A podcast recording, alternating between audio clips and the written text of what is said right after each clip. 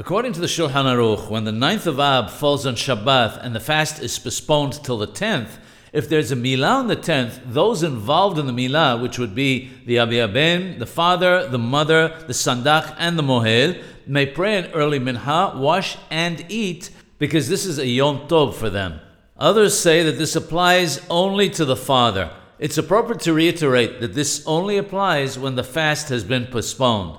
Nowadays, many do not follow this custom but continue to fast the entire day. They change their clothes and perform the milah close to sunset.